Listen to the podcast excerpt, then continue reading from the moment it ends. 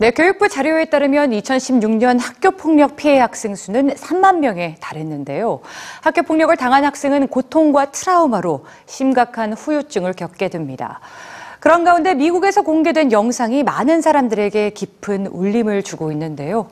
학교폭력 가해자였던 여성이 무려 15년 만에 피해자에게 진심 어린 사과를 했기 때문입니다. 지금 만나보시죠.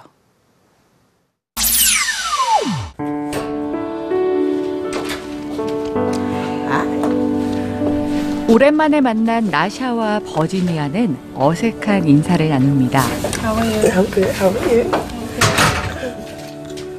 두 사람은 같은 중학교에 다녔는데요. 학교에 다닐 때 버지니아는 몸무게가 많이 나간다는 이유로 지속적인 괴롭힘을 당했습니다. 나샤는 그 가해자 중에 한 명이었죠. 괴롭힘이 너무 심해서 버지니아는 집 밖에 나갈 수도 없었는데요. 그때로부터 시간이 많이 흘렀지만 나샤는 과거에 했던 자신의 잘못을 바로잡고 싶었습니다. I was underweight and I was um taking medicine to be a healthy weight, and so I was projecting that on you. And um, I don't think that I even had any problem with the way you looked or your weight at all. I was being bullied, and so um, I knew it was wrong. You know, I didn't want that done to me, but yet I turned around and was doing it to other people. Nobody noticed the shift, but my grandmother passed away when um, I was in middle school, and she used to take medicine for cancer, and it, it made her gain a lot of weight because she wasn't really worried about, you know, um, how big she was. I kind of stopped worrying about how big I got. Uh, People just kept bothering me. And I think the major question was just like, why me? I felt like I was always very nice to you and very nice to everybody else. So it just.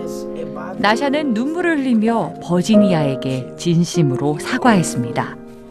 Did you ever feel um, like when you were being, being bullied um, that you wanted to take your own life? Yeah. Um Sorry. yeah. 2016년에 발표된 미국 교육 통계센터의 보고서에 따르면 미국 학교에 다니는 학생 5명 중 1명은 집단 괴롭힘을 당하고 있었는데요. 그로 인해 스스로를 부정적으로 받아들이고 친구와 가족 간의 관계에도 어려움을 겪었습니다. 미국 질병관리센터에 의하면 괴롭힘을 당한 학생은 고통과 트라우마로 학교에 적응하기 힘들었고 수면 장애와 불안, 우울의 위험이 컸습니다.